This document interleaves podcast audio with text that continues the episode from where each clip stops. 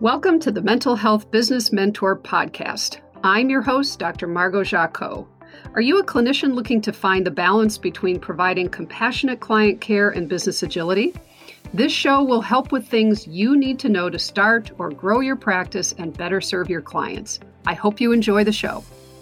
Hi, everyone. Thanks so much for joining us today. I'm your host, Dr. Margot Jacot, and today we are joined by our fabulous co host, Deanna Shoss of Intercultural Talk. Hi, Deanna. Hi, Margot. How are you? I am well. And for those of you who aren't aware, Deanna is our marketing guru. So fabulous to have you here. And Chris Pertell, our producer, thank you for all of your work as always. So, Today, we're going to talk about a topic that is a really hot one in the world of private practice, actually, group practice. It is how to attract and hire and keep good therapists on your team. So, yay. this is a biggie. And I'll tell you, Deanna, I look on these listservs, you know, there are therapist listservs, there are local and national. And I read these horror stories of people who have interviewed people, made an offer, thought they were bringing them onto their team, and the other person says that, you know, the hiree says, No, I found another better offer, essentially, and off they go. Or they've hired somebody and they're on their team for a brief amount of time. They get them credentialed, they get them up and running. They fill up their caseload, the new therapist does, and the new therapist takes off with their new caseload I mean, there's just, a, or just a bunch of shenanigans. So, this is a really important topic. Or I talk to therapists who are having such a hard time finding people at all. Like they put an ad out on Indeed and there is a whole lot of nothing, just crickets. So, this is what folks we're going to talk about today. What can we do with this? So, Deanna, initial thoughts? While this is not you know comforting at all this this problem right now is not unique to the mental health industry. Yeah. we've all heard about the great resignation. I think with things going on in the world on the one hand people are evaluating what they get out of work and people are trying to align their work with their values. So they're being more selective about work but also and again not comforting everybody's looking for people right now. And so the mm-hmm. competition is really is really tight so what that means, which we're looking at is how do businesses help themselves stand out as a better employer than other people, knowing that this is a tough market to find good people. Yeah, absolutely. And this for the the folks for whom I provide consultation, this is a topic we discuss almost every single time we meet is how do they make this happen? So let's dig in and talk both about what are some of the trends that we're seeing, just recruitment trends, and also what are some of the things that we're seeing in the world of therapists? Well, why don't we start with remote, with the remote hiring and remote working? Because right now you're finding that people, in terms of whether they want to be in person at a physical location or remote, people have very strong opinions about that. How are you addressing that to really to meet your needs, but to accommodate the interests of people that you're hiring. Yeah, this conversation of do we hire in person people? Do we hire remote people? Do we hire hybrid people? You know, anybody who's a little further away from one of our physical locations. We have some folks we've recently hired in Indiana. We have somebody out in California. We have somebody on the East Coast. We have somebody in Florida. So there are going to be people who are remote. And from where I sit, this is a conversation I've had with practice owners. Look, lots of folks want to work remotely right now. It is way easier to find somebody who will work remotely than somebody who will work in person. Bottom line, therapists have found how cozy it is to work remotely. Fewer cancellations. I mean, I, just, I, I could list all of these reasons. Folks who are listening, you know why people prefer remote. You know perhaps why you do. So, one thing to consider is what are your staffing needs? And do some data analysis. How many referrals are you getting for people who are willing to see someone remote? Keep numbers, keep track of that. How many people are calling in and saying that they want to work, they want to see somebody in person? This has been my suggestion. Get people who are willing to do a hybrid if you can, but it costs you really very little as long as you have clients who will see a therapist remotely If you don't have to pay for office space, it is a win win. So I've really tried to work with folks to get out of this mindset of people have to be in person at some point. So, just in the context, we're looking at both the recruiting and the hiring. And so that focuses on the job description of what you're looking for.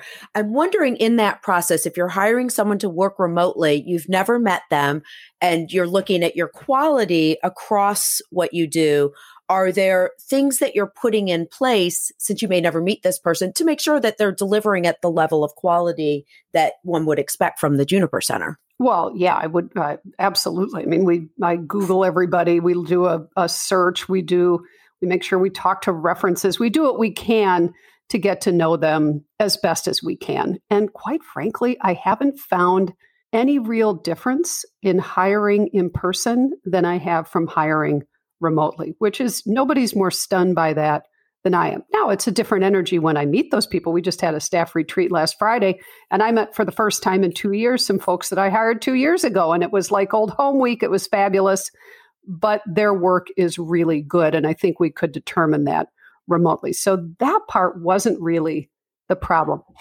Hiring these days is candidate driven. Hiring and job finding is highly candidate driven, meaning, and Therapists who are hiring know this inside and out. It is a buyer's market right now. And for a lot of therapists, this has been tough to get their arms around. How do I adjust instead of telling you all about me? How do I try to find out what you want? And I will tell you, whenever I'm going to interview someone or we're going to hire someone, and we've gone ring around the rosy about this with our executive team about why I do that this way. I personally have a 15 minute conversation with every candidate. And the question I ask them, I ask them one question If this were your ideal job, what would be happening? What would that look like for you? I want to know out of the gate what they're looking for, which is a very different way of hiring than, well, so tell me a little bit about yourself and let me tell you what we have to offer. That's candidate driven. I'm looking for what they're wanting and trying to determine do we have that? And then I flip it around and say, well, what, what would you like to know about me? So I try to keep in mind all the time that people can go anywhere right now. Why would they want to come to me? Now, being a practice of our size, we can make things happen, which is really nice.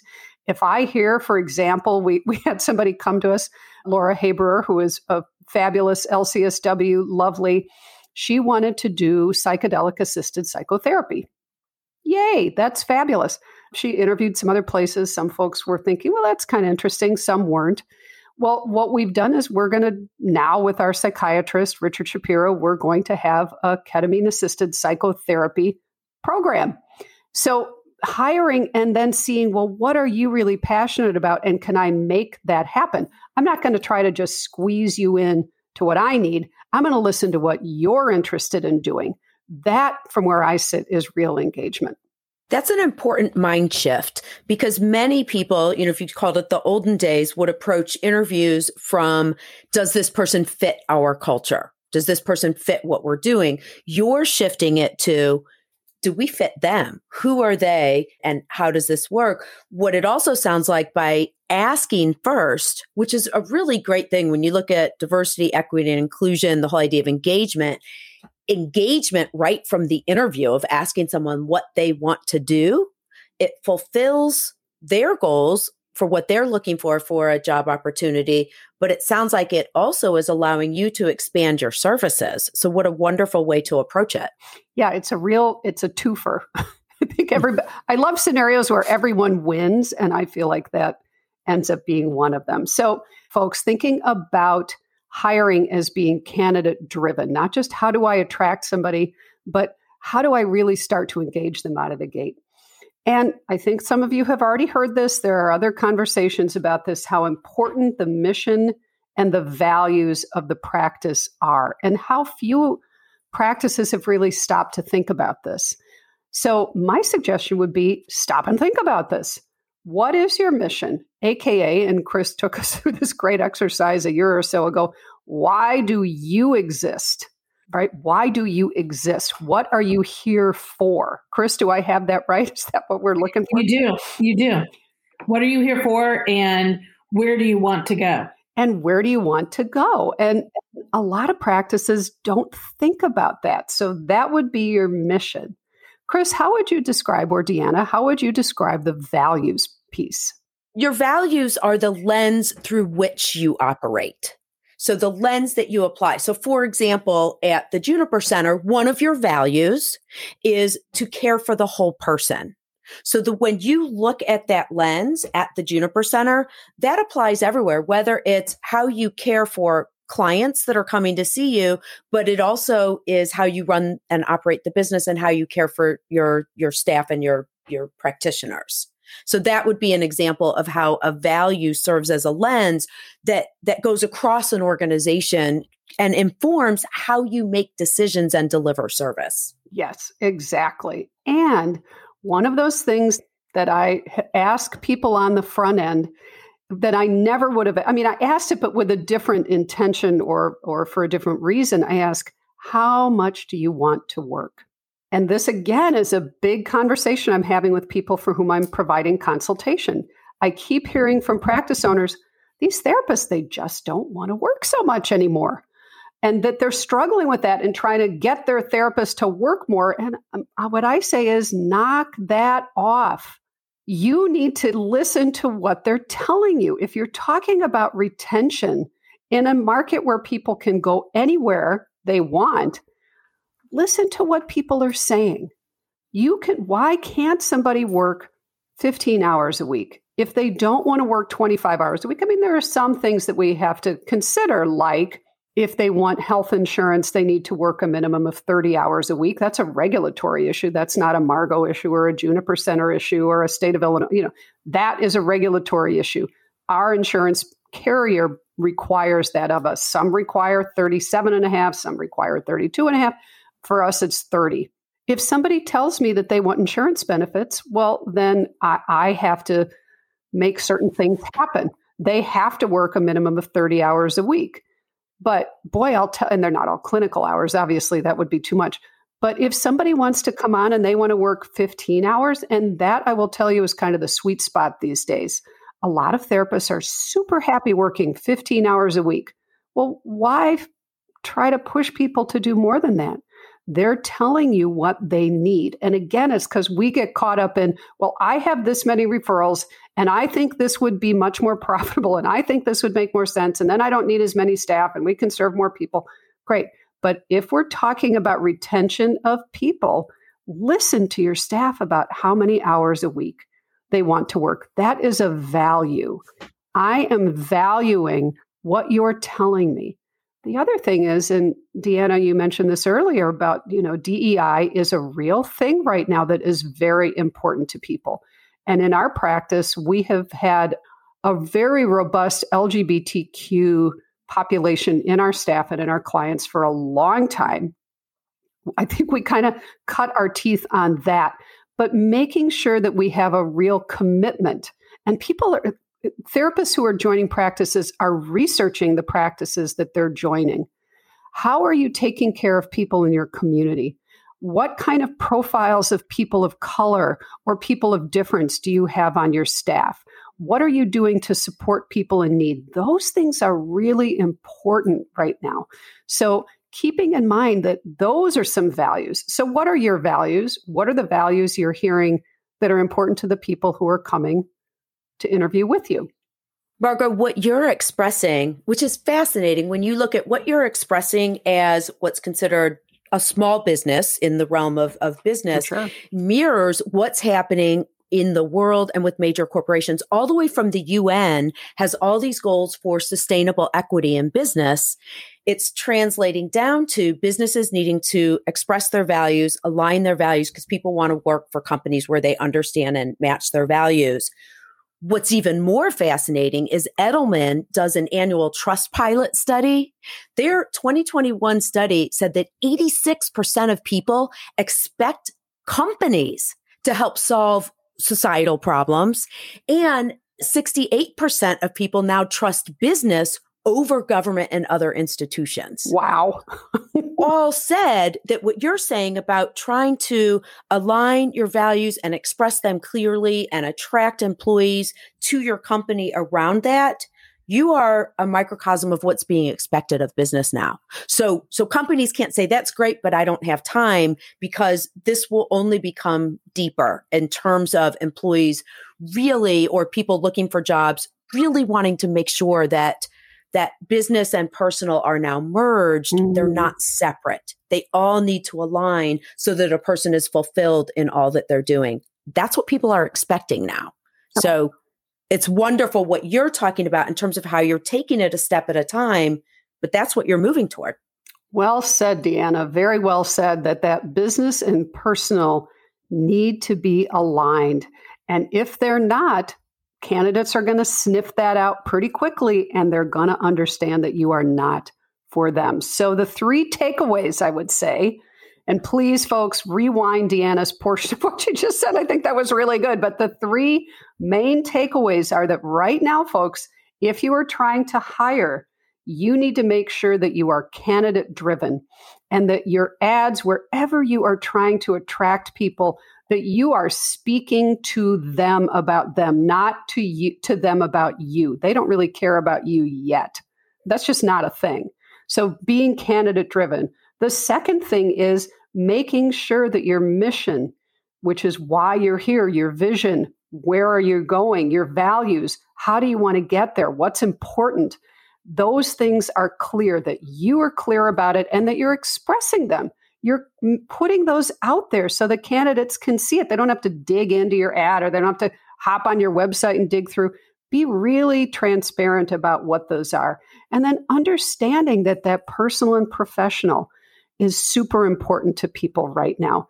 That we can't just give kind of a polite nod to DEI, that, to diversity, equity, inclusion. That's not okay.